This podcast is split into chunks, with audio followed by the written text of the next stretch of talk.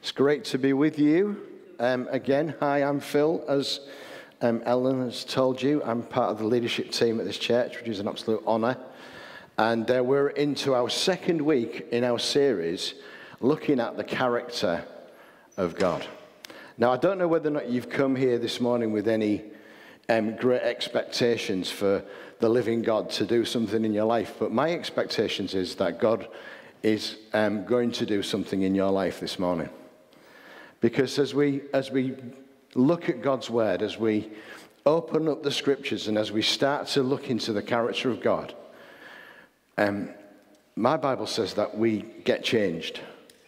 We get changed because we, we, we show ourselves up against a God that is perfect in every way, and we see our own flaws.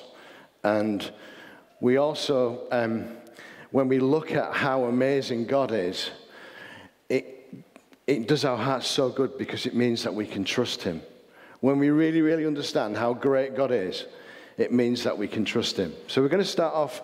So the, the series that we're looking at is called He Is, and um, the character of God is, is, is that series. And today we're going to look at the unchanging character of God. That God is a God that does not change. And um, hopefully by the time we, we get to the end, we're going to be in a place where um, we're going to get closer to Him. It's great to see you all up there, by the way. I keep, I keep like noticing you. Hi, nice to see you all. And nice to see you all online as well, watching. If you've got a Bible, and I hope you have, can you uh, turn to the book of Psalms 102? And we're going to kick off there. And Psalm 102, verses 25 to 27. In the beginning, you laid the foundations of the earth, and the heavens are the work of your hands. They perish, but you remain. They will wear out like a garment. Like clothing, you will change them, and they will be discarded. But you remain the same. Your years will never end. God is the same yesterday, today, and forever. He doesn't change. He never changes. He's always the same, always consistent. He is perfect. And we, we have a problem with perfection because perfection for us is, is through our own particular viewpoint. But God's perfection is through what's written in His Word. That's our baseline. He simply is perfect. There is nothing that He needs to change. Even, even if He wanted to, God is perfect. His plans for each one of you are completely perfect. It says in Psalm 139 that before you were even born, his eyes saw your unformed body. And everything that you're going to do was written down. You see, he's got a plan for you. You might think that's a bit crazy that books have been written by the living God about you. Just think about that for a moment. There's a book with your name in, and he's writing your story. And what happens is that we get in the way and we mess it all up, right? And then God right, starts to rewrite the book to get us back on track. He's always calling us back to himself. His plan for you never changes. His plan is always eternity, always reconciliation, always redemption, always calling you back to Him because He loves you. He never changes. His mission for this world never changes. His plans never change. And at the end of Revelation, God opens up the books to see what we've done. And then he opens up the other book, the book of life, to see whose name is, is there. But I know that God, in His grace, in His love, in His mercy, is always rewriting my story. When I mess up and take the wrong path, He's calling me back into His design. And it's the same for each one of you. And what we've got to discover, we've got to grow up before we grow old, and we've got to discover what God has got for us. And it's no good looking at the, the rubbish that we've done in the past. Let's look forward to what God has got for us. Do you know, I, I know some of the people in this church. I know there's some real brokenness in the past, but such glory in the present. And there's going to be greater glory as they move forward in the future. God has a plan for you that does not change. God has a plan for you that does not change. And I want you to understand that. We all know Jeremiah, well, most of us will know Jeremiah 29. God's holiness is unchanging, His perfection is unchanging. Revelation tells us each of the four living creatures had six wings and was created with eyes all around, even under its wings. And day and night they never stopped saying, Holy, holy is the Lord God Almighty, who was and is and is to come. He was perfect and always will be perfect, and always has been perfect, and always has been unchanging. There is no changing with God. His promises to you never change. The promises in this great book never change. You don't read it one day and it's kind of like it, they flipped it. Yeah? God is so much the opposite of our modern day politicians. He doesn't change. He's not affected by outside influences or changes in the way that this world is, is going. God is not affected by any of that. He's high above, way beyond, and in control. And when we realize that, it means that we have such confidence in, in who He is. Psalm 89 34, it says, I will not violate my covenant or alter what my lips have uttered.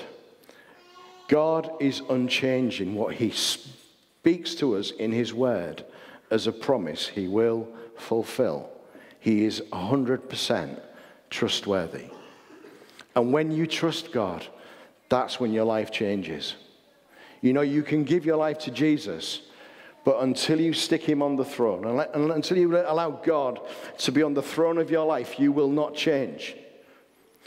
God has to be in control. God wants to be in control because He's going to do it so much better than you will. I tried living my life without God and it was absolutely pants. I've tried living my life with God. And although I get in the way of God's plans for me, it's been so much better. God, God's promises are always unchanging. They're always yes and amen in Jesus. Hebrews 6, 16 to 20 tells us people swear by someone greater than themselves, and their oath confirms what he said and puts an end to all argument. Because God wanted to make the unchanging nature of his purpose very clear to the heirs of what was promised, he confirmed it with an oath. God did this so that by two unchangeable things, in which it is impossible for God to lie, who we who have fled to take hold of the hope set before us may be greatly encouraged.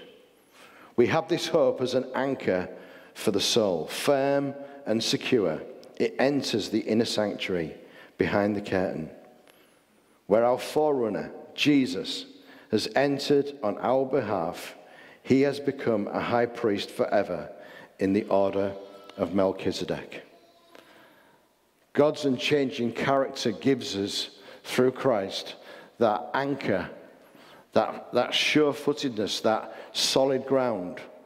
And that solid ground is what we build on and we build our lives on, which helps us move on to where God wants us to be. His love for you is unchanging. You are God's favorite. You are God's favorite. I know you find that hard, some of you. I can see some of you like doing a bit of a wiggle, right? I don't know if I can, I don't know if I can accept that, but you are. You're God's favorite. I'm God's favorite. You're God's favorite. He loves you. The Lord appeared to us in the past, saying, I have loved you with an everlasting love. I have drawn you with unfailing kindness. God is completely and utterly and totally in love with you. Just let that touch your heart.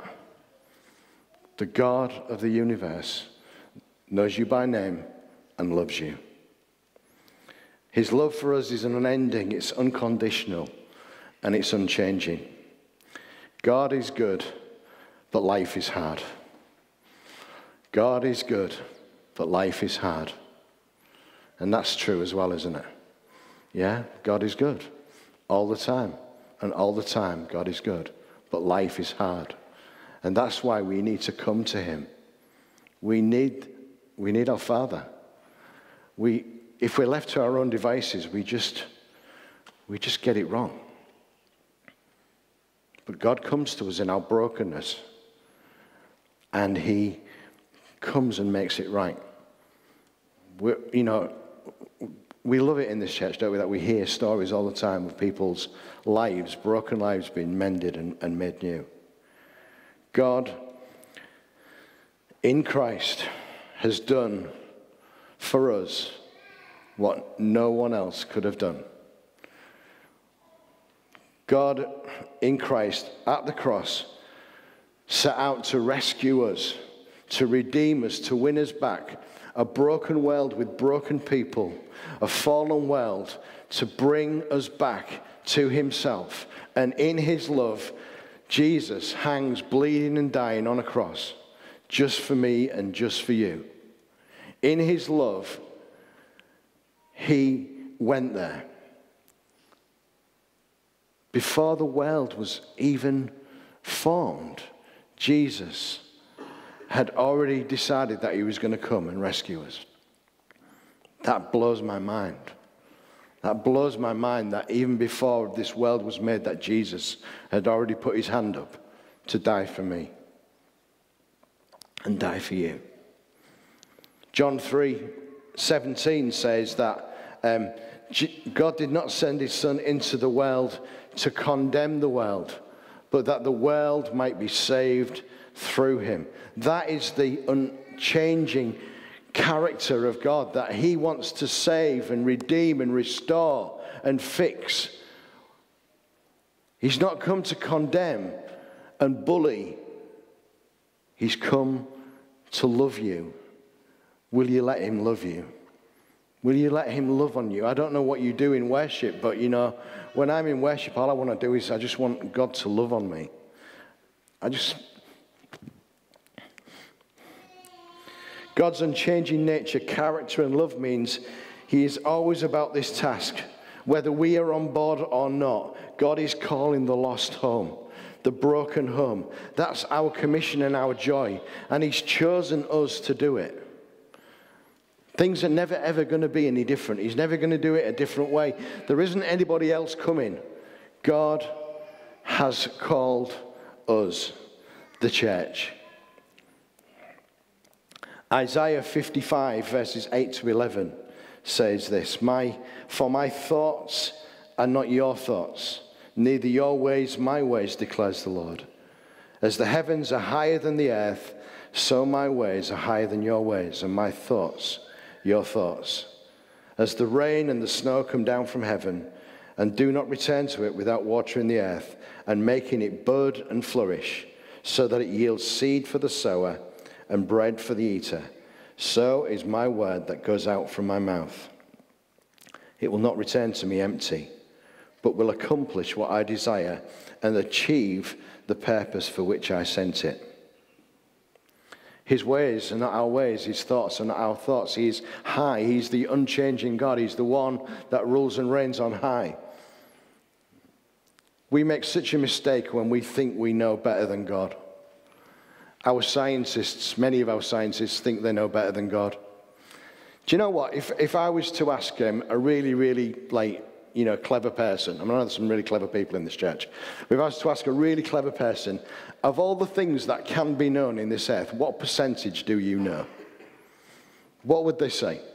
I mean, if I was, if I was feeling really, really clever, I might say like um, 0.00001 million or something percent I might know of everything that can be known. But I'm sure some people would say, oh, you know, I know like most of the things that, you know, I understand science and blah, blah, blah. And but the thing is, is that they don't know. There's a lots of things that we don't know.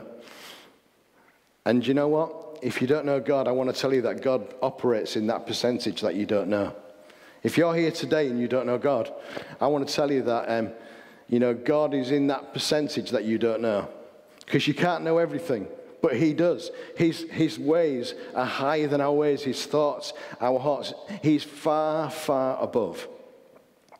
And that's why we can trust him. Because he's consistent, because he's truthful, because he's kind, and because he loves us. You know, it's good when you've got people in your life that are consistent, isn't it? You know, I know that many of us have got uh, have had good mothers and fathers and grandparents. My gran was amazing to me. You know, growing up, she was just like the best. You know, I could always go around to my grand's for a cup of tea, and she, no matter how bad I'd been, which was bad, she was always the one that consistently loved me. And I needed that. And, you know, we have, sometimes we have mentors or sisters and brothers or people in our lives that are consistently good for us, that they're always um, affirming and building up. And those, those people in our lives are so rich and so helpful. But I want to tell you that God is way, way, way, way, way above all of that. He is completely, consistently in love with you, rewriting your life, keeping his promises, trying to work all things out for the good. Even the stuff you get wrong. Even when you mess up, he's, always, he's going to take that and he's going to work it out for the good. Because he's a God who is beyond our comprehension. God is more. And Jesus, Hebrews 13 8, Jesus Christ is the same yesterday, today, and forever. Jesus is unchangeable. We see in that scripture the, the co eternal nature of Christ. Jesus is God. In the beginning was the Word, and the Word was with God, and the Word was God. Jesus Christ is the same. God cannot change. Malachi tells us, For I, the Lord, do not change. Therefore, you, O sons of Jacob, are not consumed. You know, we change our minds, we change our opinions, we get fresh revelation, things come into our lives and affect us, and we, we change position on things all the time. We, we change, you know, we change our opinions about, uh, uh, you know, even about um, the scriptures sometimes, you know, we, we, we, we, but God doesn't change. You know, God doesn't change. I don't think God's really interested in what the leading theologians have to say about the book. You know, I don't think, I don't think he cares. You know, God's position, right, is consistent and unchanging. God's aim is straight and constant. His love for you and this whole world is not affected by any external forces. God is never, ever surprised. He's never surprised. You can't shock God. You can't shock him because he already knows the worst about you and he loves you completely. And in closing, I just want to look at this one scripture really, really quickly. It's James 1:17. And James, um, the book of James is a great pastoral book. And um, it says in verse 17, every good and perfect gift is from above, coming down from the Father of the heavenly lights, who does not change like shifting shadows. And in the context of that chapter, it's like a really weird kind of verse. If you read, if you read the whole, if you just sat there at home reading James 1, and you get to verse 17, it kind of like, it seems like strange. And some people think that that verse 17 was a, a popular Christian song that James liked and that he, he just kind of like dropped this kind of verse in. But actually, when you start to unpack what's written down, um, James is talking about the unchanging character of God. Everything good has its origins in Him, the Father. With God, there are no variants, neither shadow of turning. James contrasts God with the sun as the source of light. And there's a strong resemblance, but the sun is constantly changing. It doesn't shine on the same parts of the earth at the same time. It's not the same all year round. It rises at one side of the earth, it crosses each day. Its revolutions, it produces changes in the seasons and makes a constant variety of the earth in the productions of different climes. God is light, but God is not created light like the sun. God is not created. God is not created light, and with Him there is no changing, there's no variance. He is consistent. There's not even a, a glimpse of a shadow or a, a part of darkness. It's frustrating, isn't it, when you go out and walk in the sun and then the clouds come and then all of a sudden you're cold again. You know, there's like this like real inconsistency about the sun that I, you know, but with God it's not like that. God is light. He's always the same for all the seasons of the year, in all the ages. There is no change in his character, in his mode of being, there's no change. His purposes and his plans, there is no change. What he was millions of years hence, before the world was made, he is now, and he will be million, millions of years into the future. We may be sure that whatever changes there may be in human affairs, Wherever we undergo, whatever oceans we may cross, or whatever mountains we may climb, in every circumstance of life, God is the same and does not change. And because of that, we trust. And because of that, we lay down our lives. And because of that, we go out to the world to reach those that are broken and need healing. Revelation 22 5. There will be no more night. They will not need the light of a lamp or the light of the sun, for the Lord God will give them light, and they will reign forever and ever. That's where we're going. Would you all like to stand and would the band like to come back up?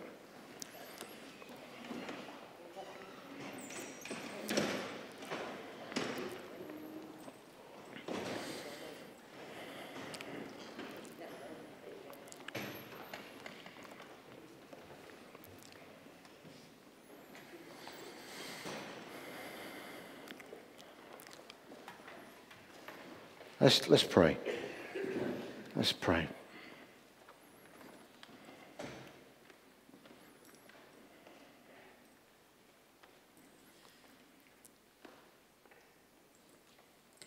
Heavenly Father, we, we ask that you'd come by your Spirit, that you would come, Holy Spirit, and that you would do in us today what you've purposed to do. Pray, Lord God, that you would show us your unchanging nature, your unchanging love for each one of us, and that you would come close to us today. Come and be close to us today, Lord. We just invite you in. We invite you in, Lord God. We invite you in, Lord God.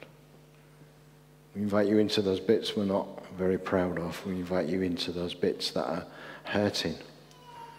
We invite you in, Lord God, and we ask you to come and bring healing and bring freedom in Jesus' name. Amen.